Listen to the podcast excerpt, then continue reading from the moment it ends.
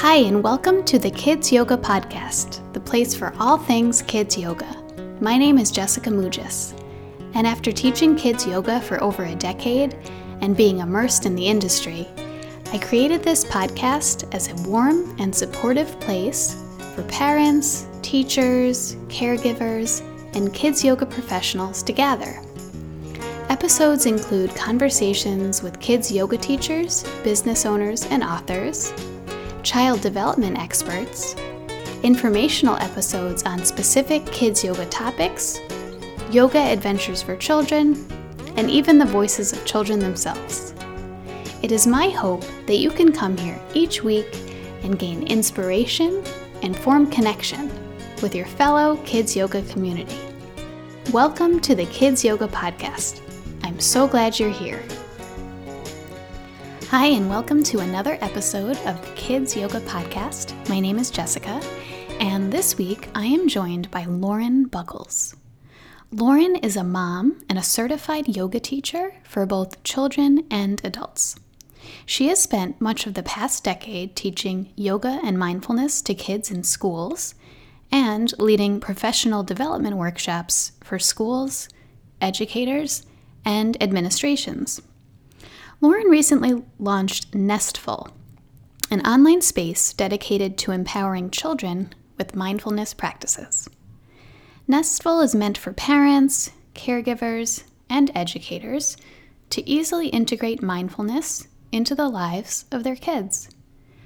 Lauren's intention is to teach practices that are accessible and support children to soothe stress, build compassion, and experience joy. Lauren is currently teaching several virtual yoga classes for adults on Zoom. Her classes are a blend of her training in vinyasa yoga and Katonah yoga and are designed for beginners as well as experienced practitioners.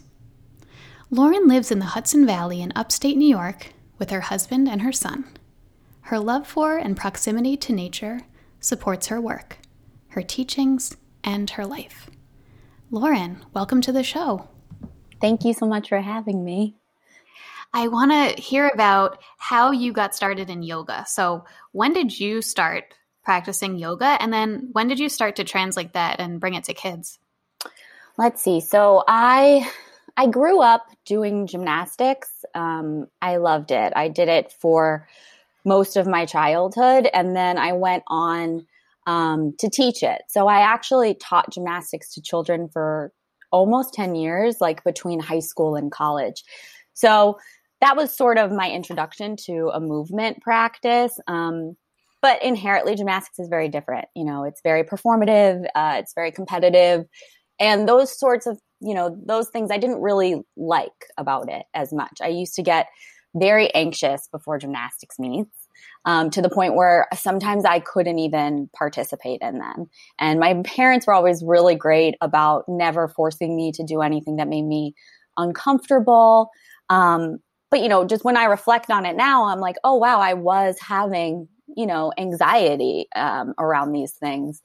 And so it's just interesting to think of that. But as I grew up, uh, you know, I went to college and then eventually I started working after college as an events manager, planning events and things like that. And um, it was around that time that I started to be interested in you know self study or connecting to myself i should say. Even even you know a, a, sort of spiritual practice was always very interesting to me. The idea of having something like that. And i didn't really have anything. I did i did really enjoy going to like concerts and i connected in that way when i listened to live music. Um, but that wasn't really serving me as much anymore. And, you know, so I thought about yoga for a long time and I had heard about it and knew it was this like spiritual practice, connecting mind, body, and breath. So eventually it was when I was doing event planning that I started to practice. And I basically like fell in love with it right away. And it was interesting because one of the first classes I took, you know, I entered it from this like movement based practice of gymnastics. So it felt the movement felt very natural for me. Like, you know, I was fairly flexible. Um, I'm not super flexible, but fairly flexible and things like that. So a lot of things came like very naturally to me in terms of the movement. But I took a class once and uh, the teacher was teaching arm balances and I, you know, he was like a workshopy kind of class and I did an arm balance and he, you know, I, I kind of like was like, "Oh, I did it," you know, like I kind of told the class, and he, the teacher, was like, "Oh, that's that's not for me, that's for you," and I was like, "Oh, okay." and that really stuck with me. I mean, I'm so glad that I had that experience at the beginning of my yoga journey because it really taught me what that yoga was not about what it was externally, you know, and it wasn't about the performance. And I think that sometimes can get lost a little bit. So I ended up, you know, quitting my job as an events manager. I started working at a yoga studio. I feel like this is like a story that a lot of people have. they, you know, you know, just give up everything for yoga. But I, I started working as a membership manager at a yoga studio. So the transition was like kind of easy. And then I, you know, automatically decided I wanted to do teacher training. So did yoga teacher training and like so many people's yoga teacher training stories, it really inspired me to make a change. And I had always um, really considered wanting to move to California. I was living in New York City at the time. And um, it kind of sparked that that motivation and courage in me to do it. So I did yoga teacher training and I went out there and um, I started teaching adults. My intention to teach I never I never had an intention to teach when I did teacher training. Um, even though I taught gymnastics, it was just more for like my personal learning and growth and because I really enjoyed it. Um, but then I went out west and I just started teaching because it felt like um, something that would help me grow because I was so and still am very like um, nervous in front of a group of people and you know, public speaking was like, you know, it still is very petrifying to me. So it felt like I was like overcoming that by stepping into the role of being a yoga teacher. And it definitely helped me grow in that way. It helped me be able to speak and be heard in a different way. Um, but it was really, I mean, as soon as I finished my teacher training, I knew that the the principles and the practices that I learned were, you know, something I really wanted kids to learn because I just couldn't help but think, oh, if I had learned this when I was younger, you know, what sort of belief systems would have been different? What sort of, you know, patterns in my life would have been different? Like, what would have changed if I had learned this when I was young, you know?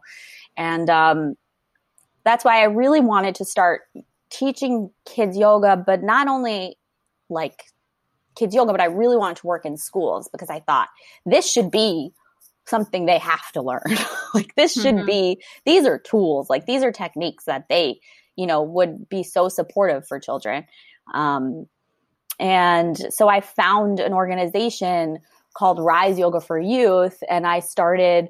I did a training with them like shortly after my 200 hour training, and I started working with kids in schools. And then you know, the rest, you know, I've done multiple trainings since. I trained with Little Flower and worked with them for a long time. And, um, you know, kind of really made it my, the thing I really specialized in over the years because it felt, it felt so important. Yes, 100%. I, I think everyone I've talked to, we all have that same thought. Like, yeah. how would my life have changed if I learned this as a child? And I think, I mean, I'm, I think that's why so many of us are just like called to share this because um yeah these are it's not just it's yoga but it's it's like abby said who connected us um mm-hmm. it's life skills. It's thing it's ways to live your life. So i was really taken on your website where you said that you want to create a safe space in your kids yoga classes through trauma informed practices. So i was just wondering if you can tell me a bit about your approach towards classes and why you think this kind of perspective is important? Yeah. So, in terms of trauma, I mean, I'm not a specialist by any means in, in trauma informed yoga, but I do think it's a kind of lens through which we can all teach. Um, so what I mean by that is like there's just a few things that I always do to make sure that um, that the kids feel safe and even the adults that I teach feel safe. So um, and this is just because we don't know. We don't know what the people in our room have been through. We don't know what the kids have gone through. A lot, you know, the, a lot of this, I don't know the statistics off the top of my head, but there, a lot of children have experienced trauma. Um, and a lot of adults who were once a child, like, right. They all, you know, a lot of them experienced trauma as a, as a child or maybe as an adult, right? So we just don't know what we're working with in the room. So for me, you know, a few things that I like to do to make sure that, um, it's trauma informed is for one, I like to say what I'm going to do before I do it, or say what I'm going to teach before I teach it.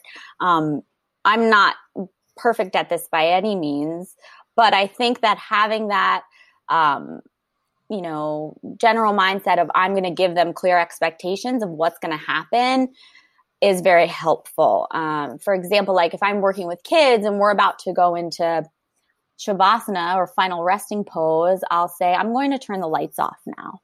You know so it sounds so simple but they know what's coming. And i think you know i think it makes a big difference. Um, another thing is you know touch and consent. Um, for adults i sort of changed my my model over the years. For adults i would um, you know i would always ask who want um, who would rather not have adjustments. Now I ask who wants them. So it's like an opt in. And with kids, I just, I don't adjust. There's, for me, there's no reason to touch that. Um, so for adults, making sure there's consent and for kids, just really avoiding it altogether for the most part, um, especially in terms of like adjusting a pose is, is very unnecessary. Um, another thing I do is I don't force kids to close their eyes or adults. I have tried to make it my language that I use in um, even adult classes. You know, um, you can close your eyes or you can find a spot to focus on in front of you. It just gives options and options are empowering and um, it makes you know people feel like they have agency over their bodies and their lives and you know i'm not there to tell them you know i'm i'm there to guide them. I'm there to to offer options but i'm not there to exert my power over them. You know i want to empower them. So just keeping that in mind um and you know not forcing participation and and when we think about that it making making everything really optional. And with kids you know i can't, i can't say you know do whatever you want. There has to be a boundary. But you know saying you if this doesn't feel right for you you can sit in a tall yoga seat you can sit in child's pose. Um, so again just giving options if whatever i'm teaching doesn't feel you know safe. And i think it's also it's part of the process of practicing to kind of differentiate between like oh is this just uncomfortable for me right now or does this not feel safe for me right now? And i think that you know takes time to really learn and we're also learning that. Yes and with kids with everyone really but with children we're giving them tools to just be in their own body and feel what their body wants to do that day or is capable of. I, it's so empowering for them. So if we're saying, I mean, I think they, they're getting that message so many other places that like, you have to do this. This is what we're doing. And so yoga can be that space where it's like, oh, you don't have to do this. Do you have to respect everyone? Yes. Right. right. You do. But do you have to close your eyes right now? You don't. So like, like you said, giving those choices. And I also love giving like option one, option two, not that one is better than the other. Cause in adult classes they'll say if you want a, the fullest expression of the pose which sounds like oh that's that's the better one. I should do that. I know. But it's like the language you use option a option b whatever it might be. I love how you said that. Just giving choices. Then they're like oh i'm picking. I i'm doing what feels good to me. Right. So important. Yes i, I agree. um, I want to also hear about Katonah yoga because I've looked yeah. into it before totally fascinated by it, but I've never taken a class. So, can you, for anyone listening who hasn't heard of it, so what's Katonah Yoga? And then um, just tell us a little bit about it. Yeah. So, Katonah Yoga uh, was developed by Nevine Michaan. She's the founder of Katonah Yoga, and um, it's really it's it's a set of principles or it's a theory that really is meant to be layered onto any practice, but we often see it layered onto a hatha yoga practice or an asana practice. Um, you know, when I think of yoga, you know, I think of it as like connection between mind, body, breath. Um, but Katonah Yoga kind of gave me this broader perspective of like connecting the personal experience with the universal experience. And um, that's because they really we play with themes um, such as geometry. So finding the right angle in a pose finding how your body can fit itself. How does my knee fit my armpit? Or um, how does my elbow fit the palm of my hand? Knowing that you're designed to fit yourself. Um, and also what really resonate, resonated with me was the in, how that how we incorporate chinese medicine um, traditional chinese medicine because i've um, gone to acupuncture for probably the past 10 years. So um, I just, it really interests me. And I really like to think about like the function of the organs and things like that. So, um, and then the other thing is playing with the theme of great nature and personal nature. So, um, thinking of, you know, the seasons and how there's, you know things we do in you know things that nature does in in spring and things that nature does in summer and fall and winter. And then well how how can we look to nature to you know inform our own practice you know? And then you know what are the seasons in my life? You know i just had a baby so you know i'm i'm really heading into like my summer of my life where i go out and i you know do things and um so yeah playing with different themes and um kind of layering it onto whatever it is that you're practicing, any yoga practice or really any practice. Hmm. So is it a typical class? Does it look like a vinyasa class or is it more I'm thinking of like Iyengar when you're very when it's more separated the poses? So the cool thing I think is that people teachers integrated into their classes in so many different ways. Um, you know, for me, when I teach, it's it's very much like a combination, or at least now it's a combination of um, a flow, like a vinyasa class, and then like katonah, meaning, you know, again, finding the fits, um, measuring up, using your body as a measuring tool. You know, how do two fists fit in between my arches of my feet to find hip width distance? You know, what other ways can I measure that? Um, so kind of incorporating those things, you know, flipping a wrist so that I can bring my lungs forward so I can, you know, get more air. Um, so subtle things like that thread throughout a vinyasa practice for me. Um, for other teachers, you know, it, it, looks different. And I think that's like the really cool thing about it. Cause, you know, one of the things that when I first took class with Nevine, I studied with her and you know consider her a teacher and a mentor and then also eva georgie i consider like my mentor and my teacher um, but when i first took class with nevine she was talking about how you know feelings don't measure up. So like find use a measuring tool to find to find the measure and then you know notice how it feels. And um that was like i was like oh i really like this practice but a lot of my own personal practice is um, noticing how i feel and it's very feelings based you know mindfulness i'm i'm always checking in with myself and noticing how do i feel and then making choices based off of that.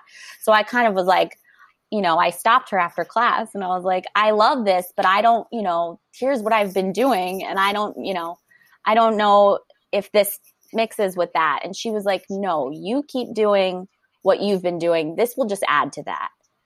So I loved that because I'm very hesitant to practice with anyone who tells me that their way is the only way. so yes. this really, you know, worked for me and it still does. And it still, you know, it changes, you know, as my practice changes and evolves. That's so nice. It's nice to find a style or a teacher or a mentor to kind of ground your teaching and like you said but then there's so much space for change and developing as you change and you mentioned that you you had, had a baby so before we started recording i was like i saw on your instagram you had a, your baby two days before the pandemic was declared so i just wanted to ask you about that experience of being in the hospital learning it's a pandemic and then navigating what a lot of people call, you know, the fourth trimester of those three months after the baby's born, um, with with no help, basically. Yeah. What was that like? Um, well, I mean, first off, I this is my first child, so I have nothing to compare it to. Um, but when, you know, I was in the hospital, it had been I was there for two days. I gave birth. Um, I had an unplanned cesarean birth and you know, as the story goes, things didn't go as expected. Um, and, you know, so I was recovering. And um, so when the pandemic was announced, we turned the TV on for the first time in a couple days and just said, oh, what's going on? And it was like, it didn't really register. Like, a lot of things didn't really register for me. Um, and then it, it kind of, once I got home, it really sunk in because I realized that, you know, we started watching the news a little bit more and we realized we have this newborn baby and we can't be having people come here during a global pandemic. So um, it was really hard at first because I had expected, you know, my mom and our the rest of our family to be coming and helping and um, it that's not how it went. So for one, it was again just another like experience of it things not going as planned um, with my birth and and postpartum, but it also kind of in a weird way, I think kind of gave me space to like settle into being a mom because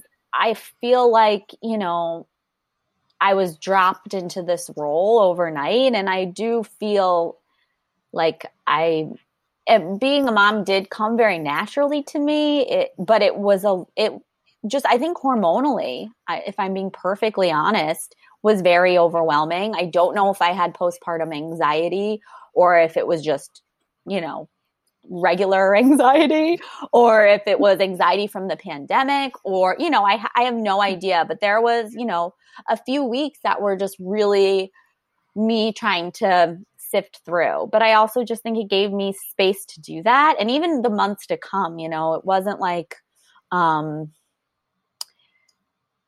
it we couldn't do very much. So I think that in itself gave me like the ability to decide the choices I wanted to make as a mom, what I, you know, because everyone always says to, I don't know if you've heard this, but like to go with your like mom intuition. And I think that took a while for me to understand. Like that wasn't just something that I like, you know, my baby came out and I was like, oh, I'm, I'm a mom now and I know exactly what I want to do. Like I was like, oh, everyone does this differently and I need to make choices. And I do think that the pandemic kind of gave me the space to, to drop into my role a little bit and to find my intuition as a mother. And it gave me time to bond with my baby. And he's almost one, which is crazy. But, and my husband too. So we were all together. Um, and we're still all together at home, working from home.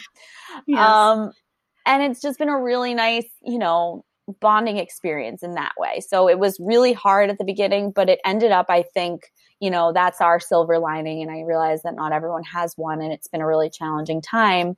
Um, but we did, you know, we, we are fortunate that we were able to all bond in that way. Do you feel like your mindfulness and yoga practice helped you to get through that time this past year? I think so because a lot of my practice is just bringing compassion to whatever I'm experiencing and allowing it and um, not trying to change it right away. Um, because I've found that for me, you know, being hard on myself doesn't work. And, um, you know, so I think that I was able to bring compassion to my experience and, um, you know, just kind of allow myself to to move through the anxiety or just, you know, cry it out. yeah, know, which yeah, should be normalized, I think. Completely agree. It, it's such a good feeling once you have a good cry yeah. afterwards. It's like, yeah, it's like laughing almost the the release that you feel after. Oh yeah, I agree. Well, I want to hear about Nestful. So you've created this online space for sharing mindfulness with children and with with families. So, what was the inspiration for this, and then what are your goals for this? Yeah, so my inspiration really, I, I guess, is you know, as I've taught over the years, what I've found when I'm working with kids, right? I've taught chair yoga and mat based yoga and after school yoga, all types of settings in the studio. And what I've found, at least for me, that seemed really effective that like these life skills were translating to the children was when the classes were short um they didn't need a yoga mat they you know all they needed was their mind body and breath and it was um that that kind of sparked the idea that like i want to make i want to help make these practices accessible to to families and children. Like it doesn't have to be hard. Like there's simple things that we can do moment to moment um, or whenever we remember that can support us. And I think I wanted to just create a space that, you know, felt like a like a breath of fresh air that it wasn't like a something else you needed to go do. It wasn't like a you know buy a yoga mat or um, take this hour long class or meditate for 20 minutes. While all those things are great and useful and i do practice those in my own ways you know i i also wanted to kind of you know get down to the the core of it and say okay what skills are we really trying to translate here you know how can we utilize our mind very quickly to help us, you know, notice our experience. How can we utilize the body? How can we utilize the breath? What techniques can I give, you know, people who are just on the internet who want to help themselves attune, you know, attune to their own lives and then also they want to help their kids, whether it's parents or um, teachers or caregivers. Um, so that was that's my intention is really to empower kids with tools to build compassion, to um, know how to soothe themselves, to or you know soothe their experience i should say um, know how to empower themselves when they need to and so is this an online is this a website yeah so it's a website and it's also going to be it's also on instagram and it's going to be a blog mm-hmm. so i have some blogs that are launching in the next couple weeks um, and i'll be posting on there frequently and so you'll just be able to hop on and look at, you know, different quick tools. And eventually, I hope to offer classes or videos, um, maybe children's books, mm. anything that's simple tools that, you know, parents can can utilize that make it, you know, simple, effective, and maybe even subtle. Like it doesn't yeah. It doesn't have to be so complicated. Yes, I completely agree. And I, for so long, um, my mindset was like, oh, you just have to roll out your mat and do yoga. And lately, my mindset's like, you don't even need a mat to do yoga. Like what you said, it's like I'm home with my two kids day in, day out for a year. And sometimes I do yoga while they're playing for you know, I'm just laying on the carpet or I'm doing some deep breaths. It's like you said, it doesn't have to be complicated or overwhelming. Um, and I think people maybe they hear yoga and they think of the images of yoga and the the hard poses like we talked about the, the appearance of yoga and it's that's that's just not what it is at its core so i love that you're you're offering this um, i think it will help parents too to to see these practices because they're really for everybody, you know, no matter what age you are. Yeah. And what I will say too is like, now that I have this space on Instagram, you know, I'm looking at like hashtag kids yoga. And some of the more, like the most popular photos are these young girls doing, you know, these really deep, challenging, um, like gymnastics acrobatics. And I loved gymnastics. I taught it for 10 years, but that's not what I teach anymore. And I really want to, hopefully, Nestful will help end this narrative that, you know, says that yoga is for the flexible or for the able bodied or whatever, you know, it, that says that it's this type of gentle gymnastics because it's just, it's so much more than that. It's a set of principles. It's, you know, it's from ancient India and it's here to support us in our everyday lives. So how can we, you know, honor that? How can we practice that? And, you know, Nevine Michaan, sometimes she says, like, no one has to know you're practicing yoga. And that's the mm-hmm. thing, right? Like it can be so subtle. And that's to me how it's how it supported me over the years. And I want that to translate to children.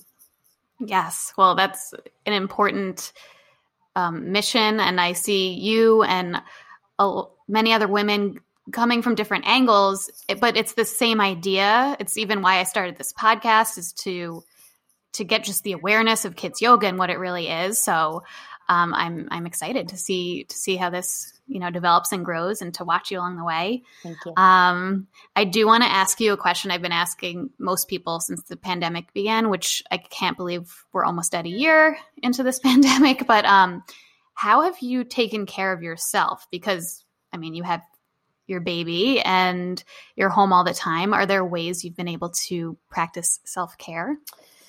Yeah, so I think my self care has changed over time. Um, for me, you know, at the beginning of the pandemic, I was still very um, early into postpartum. So, um, getting outside was really mm-hmm. important um, by myself for like 10 minutes. Whether I was like able, at first, you know, it was like five to 10 minutes, not really walking, but then eventually it was like 10, 15, 20 minutes of me just like going on a walk by myself.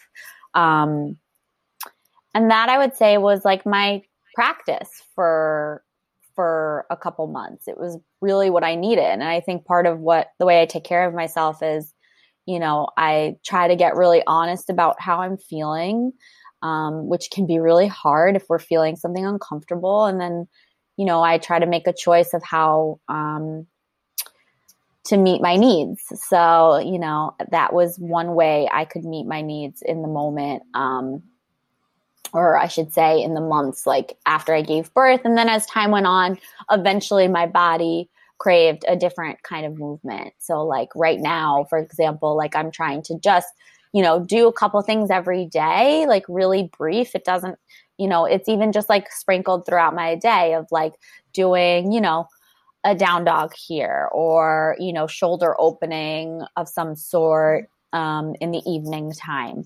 and um, cat cow in the morning, whatever, and nothing really formal or rigid. Um, that for me works. Um, I know a lot of people like to have like a really disciplined, um, you know, time in the morning where they practice or time in the evening. For me, it just works to utilize the practices in the moments when I feel like have time with baby or, you know, when I feel like I really need it. Um, so that's kind of how, you know, spending time in nature and moving my body, um, which has changed over time, how I, how I've done that. Mm-hmm. And thank you for that permission to just sprinkle it in throughout the day. That's just, it's just as effective depending like you said depends who you are and and what you need but i, I find the same. Just like little moments of it unplanned um, or just consciously saying all right i'm going to stretch before bed. It doesn't have to be like you said rigid. Yeah. so permission to the listeners you you could do a down dog and that's that's good. Yeah. Take a few breaths. Yeah. You're doing yoga. Exactly. Well i love ending with kids yoga gems so just little pieces of advice. Um, so, for you, if you were to offer one piece of advice to anyone that's within the kids yoga field, what would it be? I would say, um, for one, you know, your job is not to fix any child. Your job is not to exert power over them. Um, your job is to empower them with techniques. And um, yoga is an opportunity. You should be giving them an opportunity to notice something about their experience. Yes, yes, yes, yes. That's that's the core of it. Mm-hmm. To for chil- children, just to stop and notice, right? That's so simple and so important. Because for me, at least, I notice in myself that change happens more freely when I first allow whatever my experience is to just be how it is. Mm-hmm. Yes, and it's uh, it, it could be really difficult, like you said, like when those uncomfortable feelings come up and we want to run, and we all do, and that's okay. But as much as possible to just yeah, let let the let the feelings flow. Yeah, exactly. Well, I want people to be able to find you. So, where can people find you personally and then also with Nestful? Yeah, so Nestful um, is the website is nestfulminds.com. And that's also the Instagram handle. Um, it's also on Facebook and Pinterest. And then you can find me at laurenbuckles.com. I um, have my offerings on there. Great. And you, are you offering adult classes right now? I am. So I'm teaching on Sundays, um, 9.30 a.m. Eastern time. It's for all levels. Uh, it's an hour long practice. And then I'm also teaching Wednesday mornings uh, at 8 a.m. Eastern time. And that's a 45 minute class for people who transition to work at 9. Very cool. Yeah. Well, thank, thank you so much for taking the time to talk to me. And it was just so great to connect with you. It was so great to connect with you, too. Thank you so much for having me. Take care. You too. Bye bye. Thanks for listening to this week's episode. If you enjoyed the episode and you haven't already, I would really appreciate if you can leave a rating and review and also subscribe to the podcast. This helps people find the podcast and direct more people towards it so we can spread kids yoga to more children. You can also follow us at the Kids Yoga Podcast on Instagram and Facebook and you can always send me an email at thekidsyogapodcast at gmail.com. I'd love to hear your feedback, your questions, and any ideas you have for future episodes. So, thank you so much for being here and for listening, and I hope to see you next week.